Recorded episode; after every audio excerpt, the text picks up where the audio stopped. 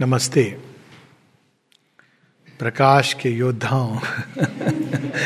Army of light, बड़ा अच्छा लगता है ये वर्ड शब्द, कभी जब मैं छोटा था तो मेरे अंदर ये कोई पूछता था, पाँच साल की उम्र थी, पूछता था, क्या बनोगे बड़े होके बच्चे? तो मैं कहता था, मैं देवासुर संग्राम में देवताओं की तरफ़ से लड़ना चाहता हूँ। अब वो जो भी उस समय समझ थी, देवता क्या होते हैं देवासुर संग्राम की स्टोरी बहुत वो लगती थी। तो उस समय ये नहीं पता था कि देवासुर संग्राम में देवताओं की तरफ़ से अगर आपको लड़ना है तो आपको विष पीने का साहस होना होगा।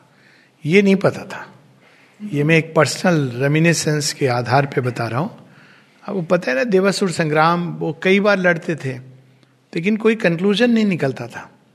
कभी असुर जीत जाते थे, जब देवता बड़े प्राउड होते थे तो भगवान असुरों को जिता देते थे। थोड़े दिन उनका राज्य हो जाता था, इंद्रलोक पर। और इंद्र बेचारे धरती पर आकर के वो कोई कभी एक बार तो कीड़ा ही बन गए। ऐसा, ऐसी अवस्था हो गई थी उनकी, दयनीय अवस्था। और फिर पुकारते थे भगवान को तो विष्णु भगवान आके फिर बैलेंस ठीक करते थे। तो असुर और देव ये दोनों मैं आर्मी ऑफ़ लाइट के कंटेक्स से बोल रहा हूँ, इसी टॉपिक को किसी और ढंग से कहा जा सकता है। क्योंकि विषय यह है कि हम यहाँ पर एक साथ हैं, एक विशेष काम के लिए for a work unique and new नए प्रकार के काम के लिए। तो पहले इस काम का बैकग्राउंड देख लें आर्मी ऑफ़ लाइट के पॉइंट ऑफ़ व्यू से। तो वो दोनों, ये चलता रहता था। अब चलते चलते क्या हुआ कि असुरों ने संजीवनी विद्या प्राप्त कर ली। उनके जो गुरु थे शुक्राचार्य। संजीवनी विद्या से क्या होता था कि अब देवता जिसको भी मारते थे असुर उनको जिला देते थे, संजीवनी विद्या है। तो देवताओं की तरफ़ से एक ओरिजिनल स्पाई कच्छ, कहानी सुनिए, कच्छ देवयानी की। तो वो जाते हैं, शुक्राचार्य के शिष्य बनते बड़ी लंबी स्टोरी है, बड़ी इंटरेस्टिंग तो वो सीख जाते हैं संजीवनी विद्या, और वो लेकर के आते हैं देवताओं के पास। पर काम इससे नहीं चलेगा, अभी तो बैलेंस हो गया। अब वो विष्णु भगवान कहते हैं कि इसका फाइनल आंसर ये है कि अगर तुम अमृत प्राप्त कर लो। तब इसका आंसर मिलेगा कि अमृत तत्व से पोषित होगे, तब देर इज़ नो प्रॉब्लम क्योंकि अगर उनके पास संजीवनी विद्या है, मृत संजीवनी जो मरे को जिलाए तो तुम्हारे पास तो अमृत है, मरोगे ही नहीं। देवताओं ने कहा, अच्छी बात है, क्या करना होगा? तो कहते हैं, भगवान की ये अकेले तुमसे होगा नहीं। देखिए स्टोरी बड़ी सिंबॉलिक है। और ये डायरेक्ट इस चीज़ से इसका बेयरिंग है। शेरविंद ने इस कहानी के बारे में बताया भी है। सुपरमैन में उल्लेख किया है इस कहानी के बारे में। इसमें असुरों का भी साथ चाहिए। असुरों का साथ चाहिए। असुर और हम कैसे साथ में करेंगे काम? करेंगे। उनको ये कहा जाएगा, कहा नहीं जाएगा, आप दोनों मिल के जब करोगे मथोगे अगर सागर को, तब उसके अंदर से अमृत निकलेगा। ठीक है? लेकिन असुर हमारा साथ क्यों देंगे? क्योंकि उनको भी अमृत का हिस्सा चाहिए। तो वो अमृत पी लेंगे तो फिर हमारा क्या होगा? तो कहते, वो तुम मुझ पर छोड़ दो। मुझे पता है असुरों की समस्या क्या है। तो ठीक है तो प्रारंभ होता है। बाकी मैं इस कहानी को संक्षेप में बता रहा हूँ। तो शुरू हो जाता है tug of war. Tug of war नहीं है, ये इंटरेस्टिंग है रिवर्स है टग ऑफ़ वार का। वो सुमेरु पर्वत बन जाते हैं, मथनी नीचे कूर्मावतार में विष्णु भगवान बन जाते हैं, बेस और सागर, उसको शुरू होता है, मथना शुरू करते हैं। सागर तो पूरी वर्ल्ड फोर्सेस हैं, उसकी जो अल्टीमेट पॉसिबिलिटीज हैं कॉस्मिक कॉन्शियसनेस तो उसमें उसको मथते जाते हैं और चीज़ें उसमें जो छिपी हैं, निकलती हैं। तो चंद्रमा निकलते हैं, लक्ष्मी जी निकलती हैं उच्छे श्रवा निकलता है वो निकलते हैं हमारे धनवंतरी जी, सब उसमें से निकल करके अपना अपनी जगह चले जाते हैं। ऐरावत निकलता है। फिर अब निकल नहीं रहा, अभी तक दोनों ट्राई कर रहे हैं। लास्ट में जब लगता है कि अब शायद निकलेगा, अब निकलेगा तो निकलने लगता है उसमें से विष। और साधारण विष नहीं, कालकूट, जिसको पीना तो दूर उसकी स्मेल मात्र से, उसकी प्रेजेंस मात्र से दोनों छोड़ के, रस्सी कौन बने? वासुकी नाग। छोड़ करके भागते हैं। उसमें भी अच्छा बड़ी इंटरेस्टिंग स्टोरी है। किस्सा कुर्सी का है। तो अब क्या होता है कि अब देवता कहते हैं कि मुख से अगर हम खींचेंगे तो वास्कित की तो फ्यूम्स निकलेगी तो हम कैसे बर्दाश्त करेंगे? तो वहाँ भी विष्णु भगवान कहते, तुम चिंता मत करो ये सब की, बहुत ज़्यादा दिमाग मत चलाओ। तो जब वो कहते हैं कि असुरों को कि तुम मुख पे जाओ तो देवताओं को कहते हैं कि मुख की ओर जाओ तो असुर कहते हैं, नहीं, ये तो प्रेस्टीज इशू है। मुख की ओर देखिए, गोल को भूल गए कि गोल क्या अमृत निकालना। वो कहते हैं, मुख की ओर देवता क्यों जाएँगे? हम बड़े हैं, हमारा स्थान है मुख की ओर। देवता पूछ पकड़ेंगे। मतलब ये एक डिसग्रेस की बात है। तो देवता बड़े खुश होते हैं, बच गया। प्राइड माता जी का काम जो हम कह रहे हैं, जो वर्क करने आए माता जी का काम it cannot be done with pride किस्सा कुर्सी का हमें इसको नहीं बनाना चाहिए कि हम सेक्रेटरी हैं चेयरमैन हैं, हम बहुत बड़े आदमी हैं, ये सब नहीं। विनम्रता से विनम्र। तो खैर, वो चले गए, शुरू हुआ, इत्यादि, कालकूट निकला, हालाहल निकला। तो अब कौन पिएगा उसको? ये तो प्रॉब्लम हो गई। तो वहाँ हम देखते हैं कि शिव आके फ़ेमस नीलकंठ बनते हैं और विषाक्त होता है जल। बहुत सारे सर्प ये जीव उस विष को अपने अंदर ग्रहण करते हैं। तो जब ये काम हमारे अंदर प्रारंभ होता है माँ शेरविंद का तो सीधा सुपरमेंटल वर्ल्ड नहीं, प्राप्त हो जाता है। भगवान को पहले क्लियर करना होता है। विश्व के अंदर भी और व्यक्ति के अंदर भी, समूह के अंदर भी। एक स्टोरी है टावर ऑफ़ बेबिल वो बेबीलोन में, वो एक बना रहे थे, पूरा एक टावर की प्रलय आ गई थी। तो मिल के विचार किया कि हम क्या करें? कहते हैं, इतना बड़ा हम टावर बनाएँगे, हम सब उसके ऊपर चढ़ जाएँगे। जब प्रलय कभी आएगी, फ्लड आएगा तो हम डूबेंगे नहीं। तो जो शैतान था, उसने कहा, ये तो बड़ी प्रॉब्लम हो जाएगी, ये तो डूबेंगे नहीं, मेरा तो काम ही है इनको गिराना। तो कहता है, क्या करूँ? कहते, मैं टावर नहीं बनने दूँगा। कैसे नहीं बनने दूँगा? मैं इनके आपस में झगड़ा करवाऊँगा। तो जो शैतान के अनुयायी थे, उन्होंने कहा, कैसे झगड़ा करवाओगे? बोले, बहुत सिंपल है। मनुष्य भाषा का उपयोग करते हैं एक दूसरे को समझने के लिए हाँ। मैं इनकी बुद्धि ऐसे कर दूँगा कि वो कहेगा प्रेम तो दूसरे के मन में डाउट होगा कि ये क्यों ऐसे कह रहा है। तो इस प्रकार से मैं इनकी बुद्धि को कैप्चर कर लूँगा कि आपस में लड़ मरेंगे।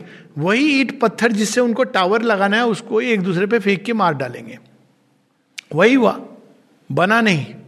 तो वो जो स्पीच जिससे कंफ्यूजन होता है, उसको बच्चे की जो कहते हैं ना बैबल ऑफ़ ए चाइल्ड वहाँ से ये कहानी आती है। माता जी ने ऑरोविल के बारे में कहा it is a tower of Babel in reverse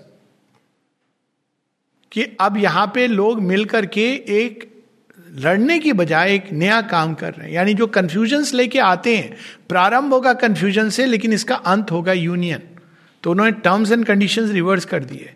तो जब ये शक्ति, माँ की शक्ति हमारे अंदर कार्य करती है तो बहुत कुछ निकलता है।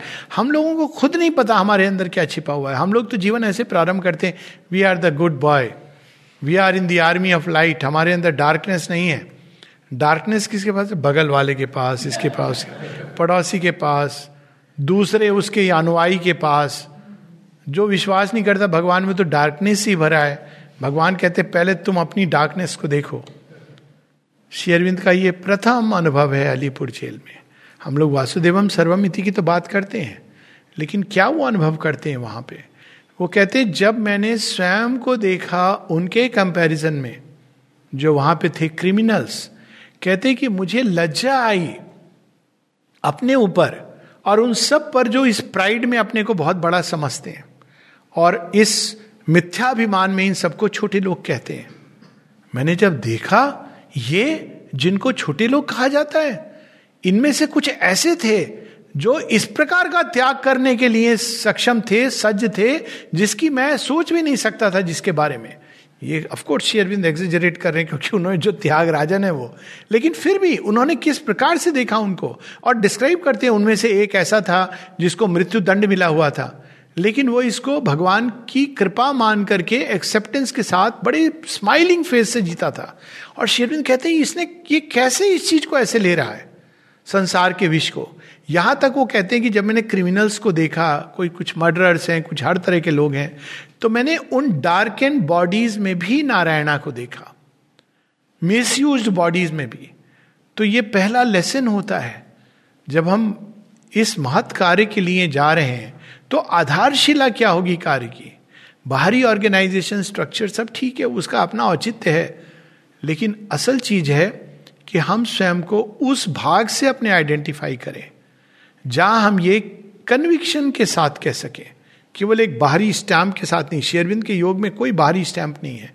हम एक जैसी ड्रेस नहीं पहनते, एक जैसी भाषा नहीं बोलते, एक जैसा काम नहीं कर सकते। ये तक नहीं है कि इस समय सबको ये काम करना है। आप आओ, नहीं आओ। कलेक्टिव मेडिटेशन होता है जगह जगह लेकिन ये फोर्स नहीं किया जाता है। आप जाइए, नहीं जाइए। तो in spite of all that हमारी यूनियन का आधार क्या हो?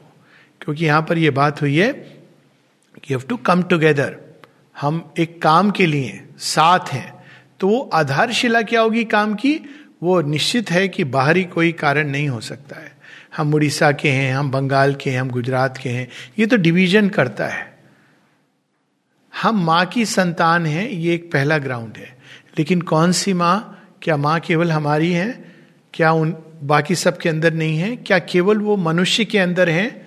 क्या वो कीट पतंगे सबके अंदर नहीं है तो ये माँ का एक समग्र दर्शन।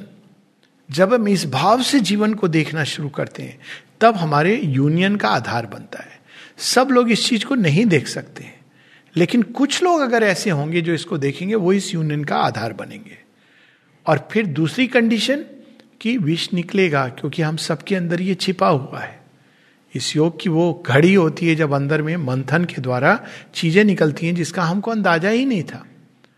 साधारण जीवन में तो हम उसको नॉर्मल समझ के ले रहे थे, लेकिन वो नॉर्मल वास्तव में वही जो नॉर्मल था, वही अब सब नॉर्मल हो जाता है क्योंकि हम सुपर नॉर्मल की ओर जाना चाह रहे वही वृत्ति, वही प्रवृत्ति, गुस्सा आ जाता था। क्यों? अरे, बच्चे ने ऐसा कह दिया, गुस्सा आ गया, उसने मुझसे क्रोध से कहा तो मैंने गुस्सा कर it's a normal thing in ordinary life लेकिन यही नॉर्मल अब हमारे मार्ग में बाधक बन जाता है तो इसलिए शेरविंद समता इत्यादि की बात करते हैं कि वही तो अब जब ये अंदर से निकलता है तो उस विष का पान करना पड़ता है कोई हमारी इंसल्ट करता है तो आप ये नहीं कि तुमने मुझे विष दिया ले छपाक से मैं तेरे ऊपर डाल रहा हूँ आप उसको पीते हो कैसे पी सकते हो इस विष को ऐसे नहीं कि मैंने विष पी लिया और अंदर में उबल रहा हूँ।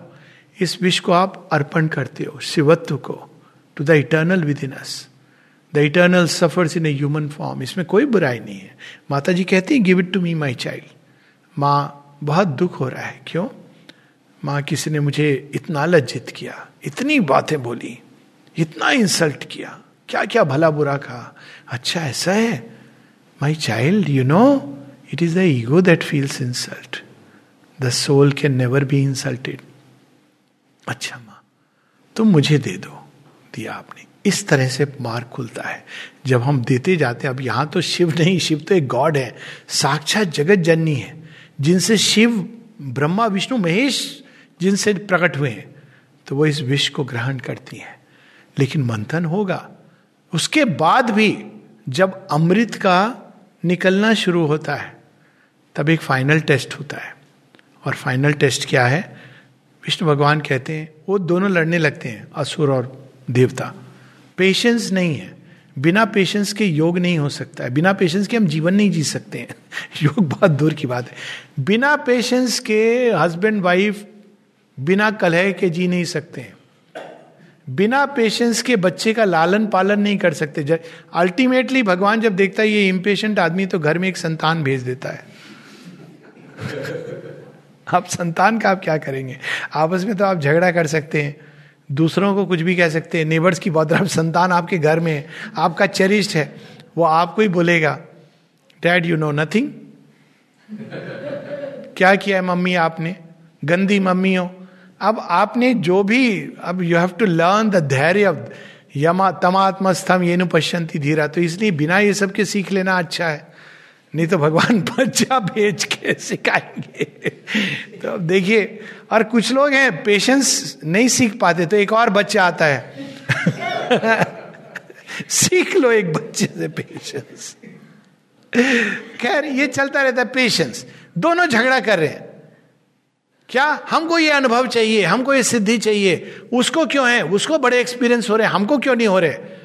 तो इसमें इम्पेशंस में कहता है, नहीं, मैं दूसरे मूवमेंट में जा रहा हूँ, वहाँ सुना है कि आप हज़ार रुपए दीजिए और ये कोर्स करिए, आपको ये अनुभव हो जाता है। छोड़ के चले जाते हैं। सागर मंथन हो रहा है बीच में कि अमृत निकल गया है, अभी मिलने वाला है। लेकिन नहीं नहीं नहीं, हम वहाँ जा रहे हैं, वहाँ मिलेगा। वहाँ क्या मिलेगा हज़ार रुपये में आपको? दस हज़ार रुपये में? गंगा जल भी नहीं मिलेगा। एक बार, एक समय, अमृत एक एक रियल स्टोरी है ऑरोविल्स की एक बार लोगों का, देखिए ब्रेन वेव है कि अब पैसे तो चाहिए प्रोजेक्ट के लिए। तो किसी व्यक्ति को बड़ा इंटरेस्टिंग ब्रेन वेव आई। तो उसने विदेश में एक चीज़ बिकने लगी। उसका नाम था एयर ऑफ़ ऑरोविल वो क्या थी? खाली बॉटल थी। अब लोग, अब खरीदने वाले खरीदे थे दस डॉलर देखे ऑरोविल की एयर है। अब अब ये भी है कि फेथ से अगर आप लेंगे तो वो भी फ़र्क पड़ता है। फेथ से तो आप कुछ ही बेच दीजिए, आप वैकुंठ की हवा है जो हमारे पास है। तो ये इस प्रकार से जब हम जीवन को जीते हैं तो पेशेंस धैर्य, भगवान देंगे। ये नहीं कि ये एक्सपीरियंस को, मुझे ये एक्सपीरियंस चाहिए नहीं हुआ एक्सपीरियंस पूरे जीवन में, क्या समस्या है? आपको कौन रोक रहा है अपने आप को भगवान को देने से? इस योग में करना क्या होता है? To give yourself who can stop you अनुभव दें या ना दें भगवान की समस्या है। तो इस प्रकार से वो सेकेंड स्टेप पे हम फेल हो जाते हैं। इसके पहले कि हम आर्मी बनाएँ, आपस में ही शुरू हो जाता है कि कौन लीड करेगा, कौन अमृत लेगा, आपस में झगड़ा शुरू हो जाता है। तो विष्णु भगवान कहते हैं, ठीक है, आप पंगत बना लो एक तरफ़. वो क्या था ना पिक्चर में कि बाएँ इधर, आधे इधर जाओ, आधे इधर जाओ, बाकी मेरे पीछे आओ। तो भगवान पंगत बना देते हैं। एक तरफ़ असुर बैठे, एक तरफ़ देवता। दोनों को टेस्ट देते हैं कि देखे तुम किस पंगत में जाओ। असुर, देवता, ऐसे नहीं होता कि जात पात से।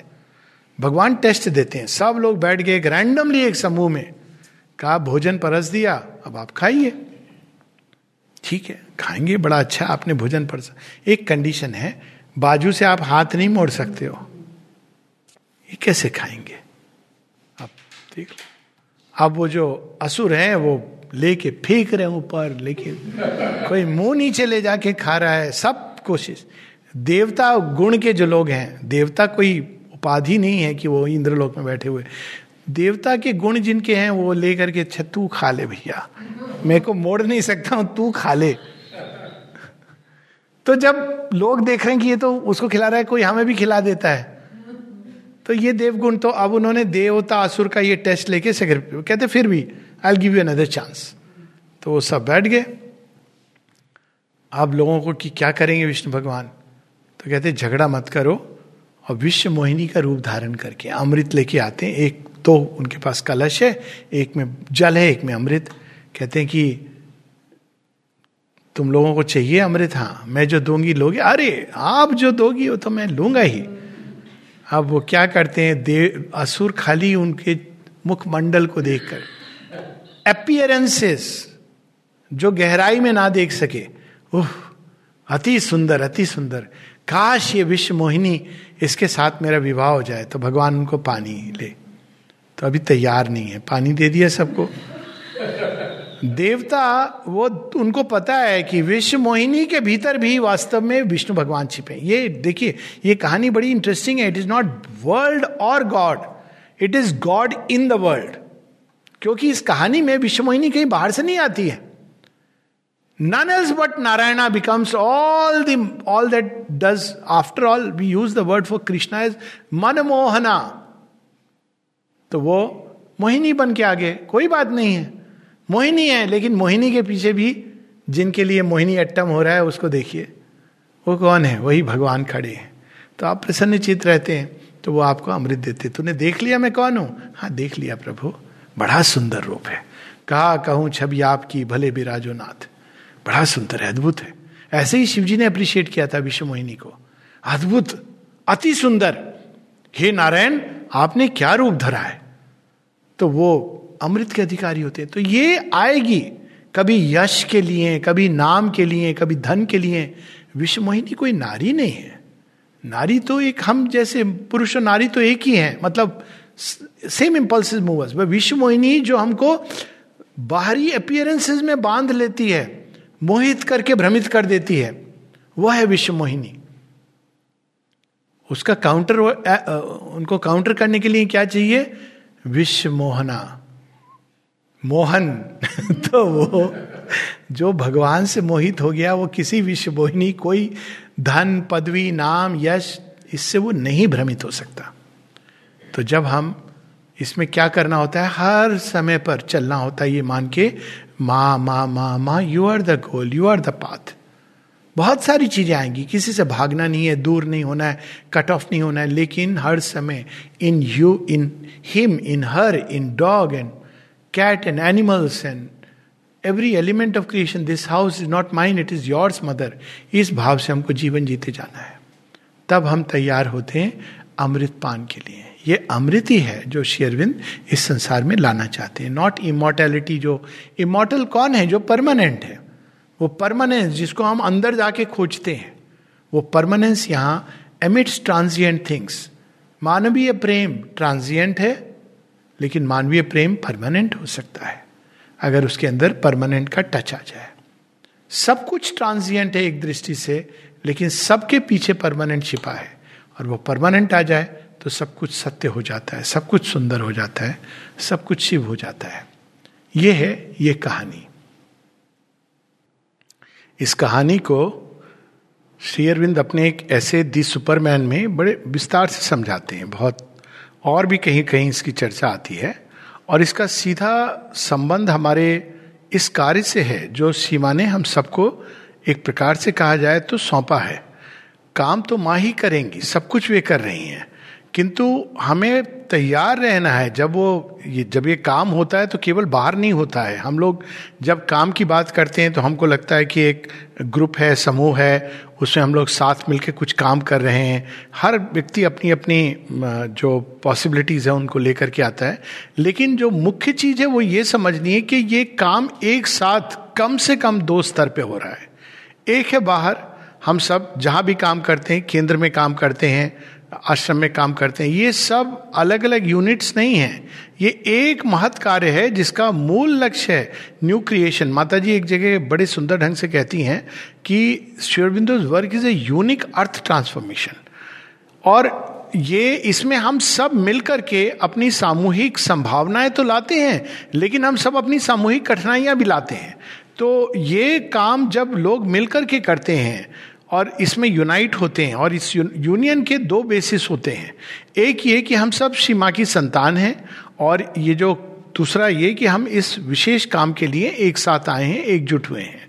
तो हर व्यक्ति अगर एडवांस करता है, थोड़ी सी भी प्रगति करता है तो हर दूसरे व्यक्ति के लिए ये लाभदायक होता है। आपने देखा होगा, जब रस्सी खींचने की चीज़ होती है तो हर व्यक्ति अपना अपना थोड़ा थोड़ा कंट्रीब्यूट करता है। अगर कोई व्यक्ति केवल खड़ा रहे रस्सी पकड़ करके और नहीं खींचे तो वो स्वयं में एक बोझ बन जाता है। तो उसी प्रकार से जब ये ये इस काम को हम लोग एक विश्व यज्ञ की तरह ले और इसमें अपनी अपनी आहुति, हर हर व्यक्ति किसी के अंदर विचार की संभावना है, किसी के अंदर केवल भावनाएँ हैं, बहुत, वो बहुत कुछ बाहर से नहीं कर पा रहा है, लेकिन उसका हृदय बहुत भक्ति से, श्रद्धा से भरा हुआ है। वह भी छोटा सा काम करता है, लेकिन उसमें उसका जो वो योगदान है, वो भी बड़ा अद्भुत है। कोई व्यक्ति जो केवल इनर काम कर पा रहा है, कोई व्यक्ति है जो हाथों से काम कर रहा है, कोई पाँव से काम कर रहा है, कोई वाणी से कर रहा है अनेकों अनेकों प्रकार के काम हैं। लेकिन हर काम जो जो भी व्यक्ति जहाँ भी कर रहा है, वो जब उस काम को करता है तो अपने अंदर की चेतना को उसमें उड़ेलता है। और ये सारी चेतनाएँ मिल करके माता जी इसको बड़े सुंदर ढंग से नॉस्टिक कलेक्टिविटी की बात करती हैं तो बताती हैं कि इसके पहले कि हम एक समूह के रूप में उभरे, एक नॉस्टिक इंडिविजुअल बनना ज़रूरी है। और फिर वो बताती हैं कि हर व्यक्ति अपनी शेयरविंद इसको कहते हैं रिप्रेजेंटेटिव हर व्यक्ति इसमें एक रिप्रेजेंटेटिव है। रिप्रेजेंटेटिव किसका है? एक संभावना का और एक कठिनाई का।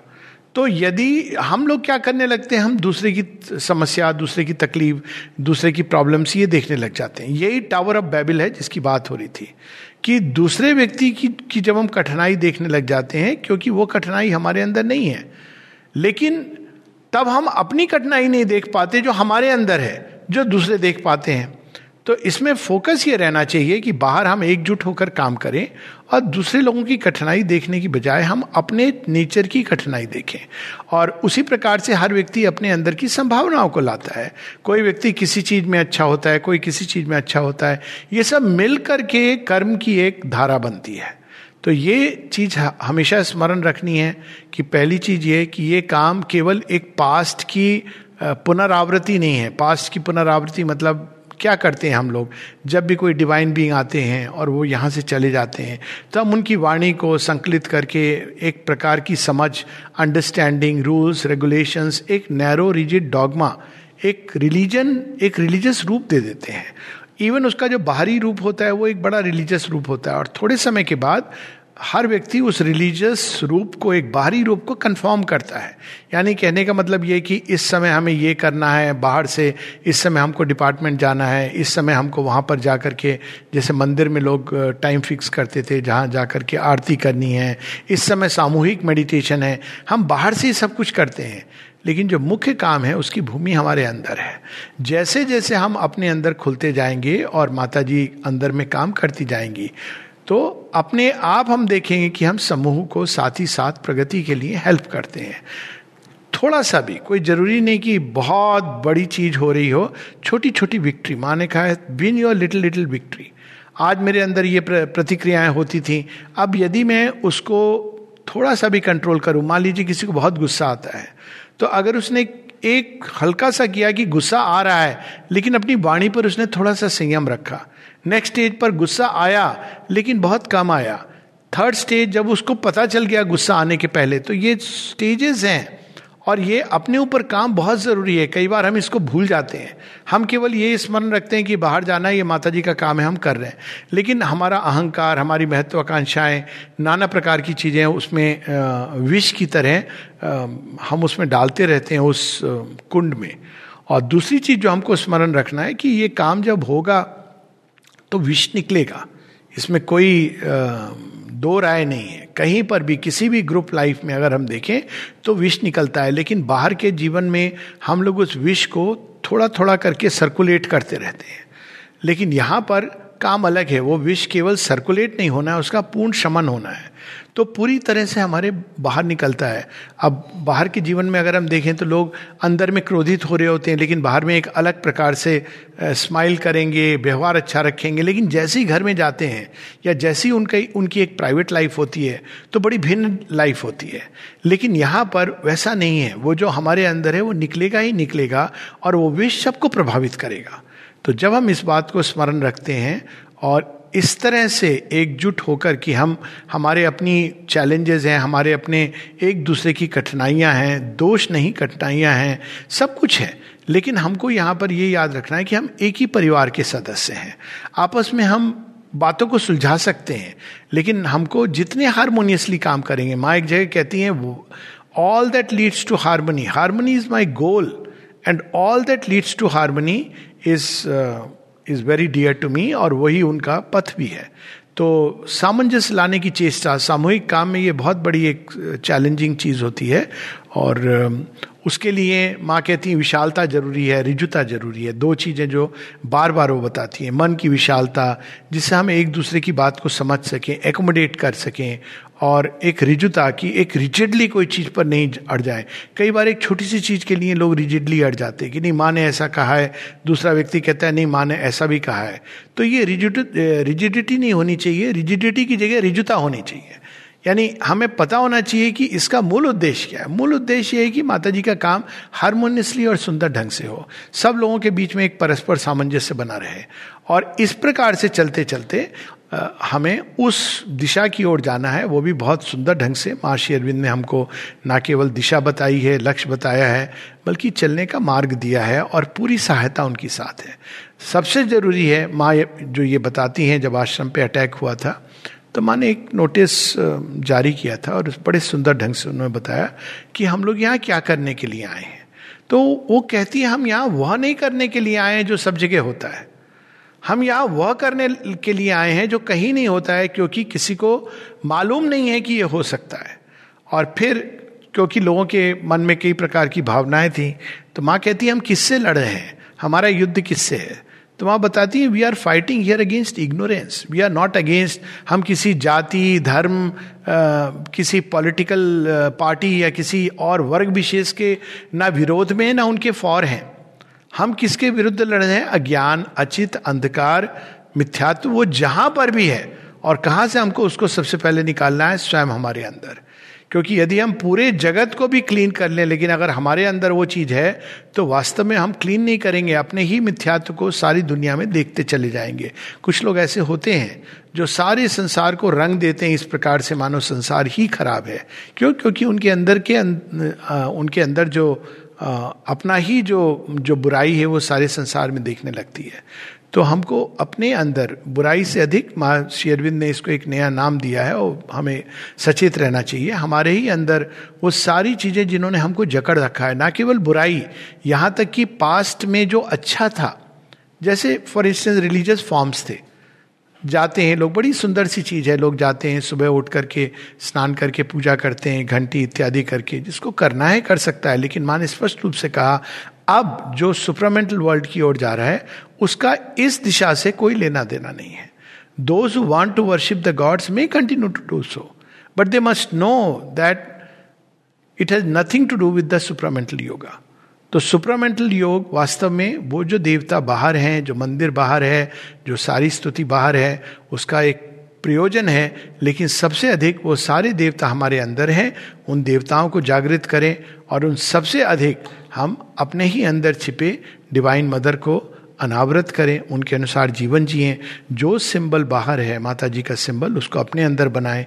केंद्र में अहंकार की जगह द मदर माँ आदिति उनको केंद्र में रखें और वो चारों महाशक्तियाँ जो माँ की हैं, उनको अपने अंदर ना केवल जागृत करें, अपना जीवन इस प्रकार का हो कि हमारे जीवन ज्ञान निष्ठ हो, हमारा जीवन कर्म निष्ठ हो प्रेम निष्ठ हो बल निष्ठ बल, शक्ति, ये सारी चीज़ें शेयरविंद दुर्गा स्त्रोत में जो बताते हैं, वो सब हमारे अंदर, हमारे जीवन को चलाने लगे हमारे अंदर ये चीज़ें जागे, ना कि इनका अपोजिट जो कुछ है। और उसके साथ ही अंत में जो बारह क्वालिटीज जो माँ बताती हैं अपने सिंबल में, जिसमें चार हैं मनुष्य के प्रति और आठ हैं ईश्वर के प्रति। ये बहुत इंपॉर्टेंट है, क्योंकि कई बार हम कहते हैं वो बारह की बारह क्वालिटीज लेकिन इसमें चार मनुष्य के प्रति है और बारह ईश्वर के प्रति हैं, और ये सारी चीज़ें माँ श्री अरविंद ने विस्तार से हम सबको लिख करके बताई हैं। तो हमको अपने ही शरीर को एक यज्ञ वेदी बनाना है, हमको अपने ही सत्ता को माता जी का एक सिंबल बनाना है। हमको अपने ही अंदर, अपनी चेतना को शेयरविंद के सिंबल को अंदर में हमें प्रकट करना है और वो किस प्रकार से प्रकट करेंगे? जैसे जैसे हमारी अभिप्सा through life matter life light and love जैसे जैसे हमारी अभिप्सा ऊपर की ओर उठेगी, जीवन में अभिप्सारत होगा। लाइट प्रकाश की खोज रहेगी प्रेम जब वो अपनी अल्टीमेट uh, पॉसिबिलिटी की तरफ़ उठेगा वैसे वैसे माँ भगवती की ग्रेस सच्चिदानंद स्वरूप वो अंदर में डिसेंड होगी और उसके साथ ही जैसे जैसे हमारे अंदर जो कहा है परफेक्ट स्क्वायर तो जैसे जैसे हमारे अंदर वो एक नई सृष्टि प्रारंभ होगी वैसे वैसे हम सारे संसार में नवीन सृष्टि की तैयारी और उसके बनने में सहयोग देंगे। मूल रूप यह है कि जितने भी पुराने जो हम इंस्टीट्यूशन तौर तरीके, शिक्षा पद्धति हीलिंग ये सब चीज़ें बदलने वाली हैं। और इतनी अधिक बदलने वाली हैं जिसकी हमको अभी कल्पना नहीं है। तो हमको अपने ही अंदर उन चीज़ों को, हमारी अवस्था इस समय इस प्रकार की है कि जैसे मनुष्य की, जब चिंपैंसी के अंदर से मनुष्य निकलना प्रारंभ हुआ था तो उसको पता नहीं था कि मनुष्य क्या होता है। उसने कोई किताबें नहीं पढ़ी थी।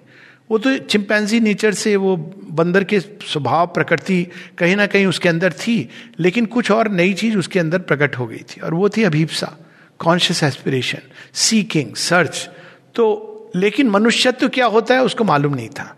तो हमारे अंदर भी इस समय ऐसी कुछ अवस्था है कि अब हम मनुष्य से जब बाहर उठ रहे हैं तो हमारे अंदर एक नई सीकिंग एक नई एस्पिरेशन जागृत हो गई है और पुराने जगत की एस्पिरेशन थी या तो इस संसार में हम रहें जैसे हैं, वैसे हैं, और भगवान हमारे बाहरी जीवन में सहयोग देते रहें। या थी कि इस संसार को छोड़ के हम बाहर चले जाएँ। अब शेयरविंद ने एक नई अभिप्सा को जन्म दिया है और उस अभिप्सा के अनुसार हमारे जीवन को मोल्ड करते हुए चले जाना है। तो ये माता जी का काम है और ये केवल एक व्यक्तिगत काम नहीं है। व्यक्तिगत काम माने शेरविंद ने इसके बारे में बड़े सुंदर पत्र में लिखा है कि if you are alone we can do something but when we are together as a sangha we can do lot more much more और सबसे बड़ी एक एडवांटेज सबके साथ करने की होती है कि हम सब अपने अपने, नहीं तो एक व्यक्ति अकेला, उसको क्या पता चलता है कि उसके अंदर क्या हो रहा है। लेकिन जब हम साथ में काम करते हैं तो अपने अपने ईगो के प्रति हम कॉन्शियस हो जाते हैं। क्योंकि कोई कुछ कहता है हमें तो हमको पता चलता है कि अच्छा हमारी ईगो हर्ट हो रही कि नहीं? तो ये संसार से विड्रॉ करके काम करने का कुछ लोग एक कमरे में मैं बंद हो जाऊँगा और योग करूँगा। शायद किसी के लिए ये संभव हो, ऐसा नहीं कि ये नहीं संभव है, लेकिन अधिकांश लोगों के लिए ये चीज़ वास्तव में केवल एक बृहद अहंकार को पोषित करती है कि मैं अभी कमरे में बंद हो गया और मैं एक बहुत विशेष कार्य कर रहा हूँ। तो जीवन में रहते हुए, सबके साथ रहते हुए जीवन में रहते हुए भी being in the world but not of the world संसार का नहीं, माँ का बन करके। जब हम ऐसे जीवन जिएँगे, अपने नाना प्रकार के कर्मों में, नाना प्रकार के संबंधों में इस सत्य को उतारेंगे कि मैं सबके बीच हूँ, लेकिन जो मेरा सत्य है वो ये है कि I belong to the mother and none else और इसी प्रकार से जब हम सब लोगों को देखेंगे कि बाहर से जो भी चीज़ है, उनकी पर्सनालिटीज़ हैं, कठिनाइयाँ हैं पॉसिबिलिटीज़ हैं ब्रिलियंस है एमिनेंसेज हैं, या साधारण हैं, लेकिन उन सब के पीछे एक अलग सत्य है, उसको हमको देखना आना है। किसी सेक्टेरियन रूप में नहीं, उस अंदर के सत्य को देखना है। एक छोटी सी कहानी उसके साथ में बंद करूँगा। जब वशिष्ठ गणपति मुनि, ये हाल में मुझे पता चली, जब वो आश्रम आए मैले कुचैले वस्त्र पहन करके और बाहर में खड़े थे गेट पर तो लोग उनको अंदर नहीं आने दे रहे थे। ये सोचकर कि ये कौन साधारण व्यक्ति साधारण मतलब इस प्रकार से आ, अंदर आने को उन्होंने रोक दिया था। लेकिन उनके अंदर जो एस्पिरेशन थी वो माँ तक पहुँचती है। और माँ फ़ौरन किसी साधक को पास में उनको भेजती हैं बुला करके कि वो द्वार पर कौन खड़ा है जो कॉन्स्टेंटली माँ माँ करके मुझे पुकार रहा है। और आ करके उनको ले जाया जाता है पूरे सम्मान के साथ माँ के पास। और माँ जब उनके साथ मेडिटेट करती हैं तो माँ बताती हैं कि ये एक व्यक्ति हैं जो मेरे साथ ब्रह्म चेतना तक मुझे फॉलो कर सके। तो हमको ये बाहर के अपियरेंसेस से नहीं जाना है। कुछ लोग ऐसे हैं जो बाहर से जिनका दुनिया में बहुत नाम है, कुछ ऐसे हैं जो बड़े साधारण से दिखते हैं, लेकिन हमको पता नहीं कि किस व्यक्ति के अंदर क्या चीज़ हो रही है। हमको सबके साथ ऐसा व्यवहार करना है कि उसके अंदर नारायण है।